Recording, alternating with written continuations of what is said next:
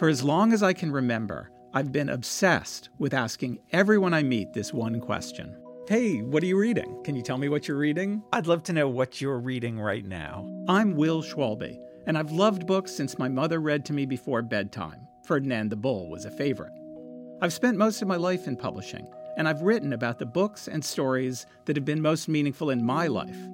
But starting this February, I want to hear about the ones that have changed yours. From Macmillan Podcasts, this is But That's Another Story.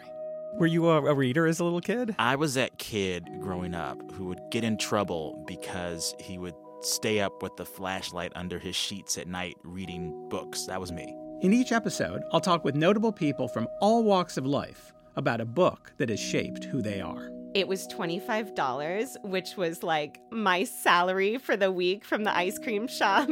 and while we'll talk about the characters we love and the sentences we remember, what I really want to know is what sticks with you when you read a book that makes you think differently about the world. She deals with the themes that are so essential for living a wise life. I'm black and I think a lot about race, and I'd never, ever, ever in my life thought about race that way. I just never seen anything like it.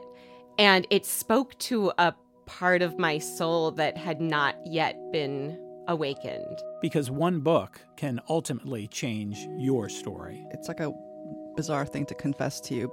All of us can let each other down.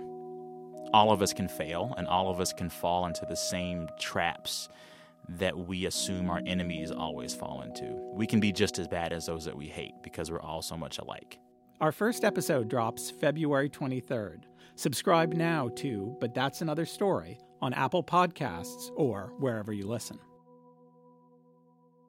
And even in high school, like, I'll never forget, we had a big unit on The Grapes of Wrath and a big unit on The Great Gatsby.